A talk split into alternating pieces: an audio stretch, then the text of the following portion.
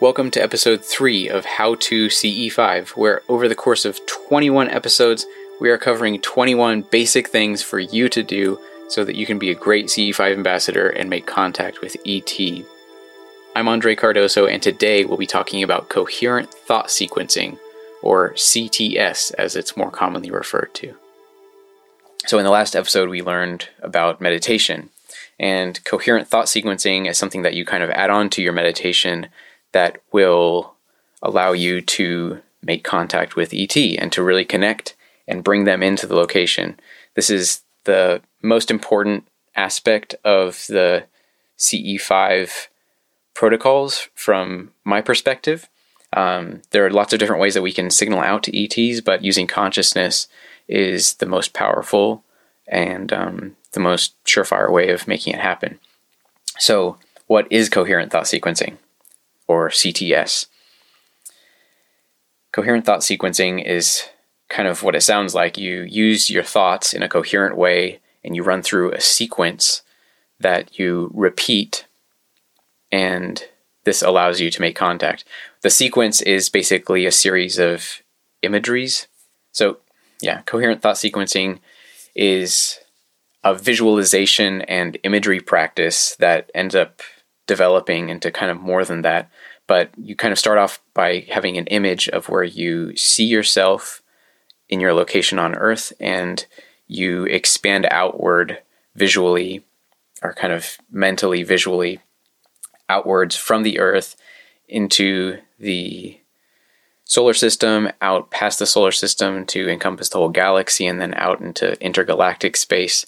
And you open yourself up to connecting with any ETs out there through consciousness and then zoom back into your location on Earth by going back to the Milky Way galaxy, back to our solar system, back to the Earth, back to our physical location on the Earth, and running through this sequence of zooming out from our location on the Earth out into the infinity of space, connecting with ETs, having that intention of connecting with ET consciousness, and then guiding that consciousness back to where we are on Earth doing this and repeating this allows us to eventually make confirmed contact with ET, and they'll begin to manifest or connect with you in some way as you do this, and it's even more powerful if you're doing this in a group.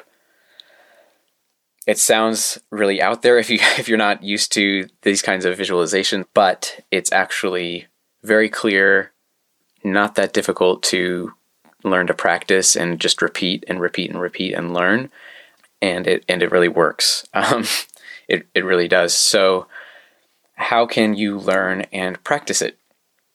Well, you can kind of go off what I've just said. If you already are kind of, if you have a meditation practice that you you know, if you go out and just meditate on your own, you do that visualization of imagining where you are on Earth, zooming out to space, and then zooming back into where you're at, and having that intention of connecting with ET.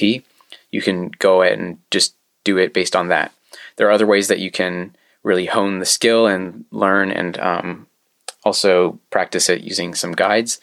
Um, so you can use one of the recordings available, such as the guided meditations that are on the ET Contact Tool app. So if you go into whatever app store you use and just search ET Contact Tool, that's where it is right now if you yeah if you're looking for ce5 uh, the et contact tool has all kinds of training stuff in it um, a lot of the stuff that i'm going to be covering in this podcast series is right there on the app you can download it and get all of it right there there are also other guided meditations that you that are available as an audio download from SiriusDisclosure.com, and um, I think there's stuff on YouTube that are guided meditations from Dr. Greer. Some other people have useful guided meditations that are out there. And I'll also be recording some guided meditations myself to offer some variety for you to work with in practicing coherent thought sequencing in the context of these CE5 meditations. There are a couple of really great videos on YouTube that can illustrate how to visualize CTS, how to visualize that expanding outward and returning to your location. I'll include a link in the show notes for this podcast episode a lot of learning this in the beginning is just repetition and using your imagination and kind of just repeating and holding that intention. Gradually, as you hone your skills in meditation and remote perception, your imagining may start to actually blur and connect to actual perception. And you may have mental images come to you spontaneously, which are actually remote viewed. This is something I'll be talking about in a later episode where we'll really be talking a little bit more deeply about remote viewing and what that is. So, to conclude, CTS is really fundamental and something that you should be practicing if you're doing CE5. And it's really just the beginning of the whole CE5 experience.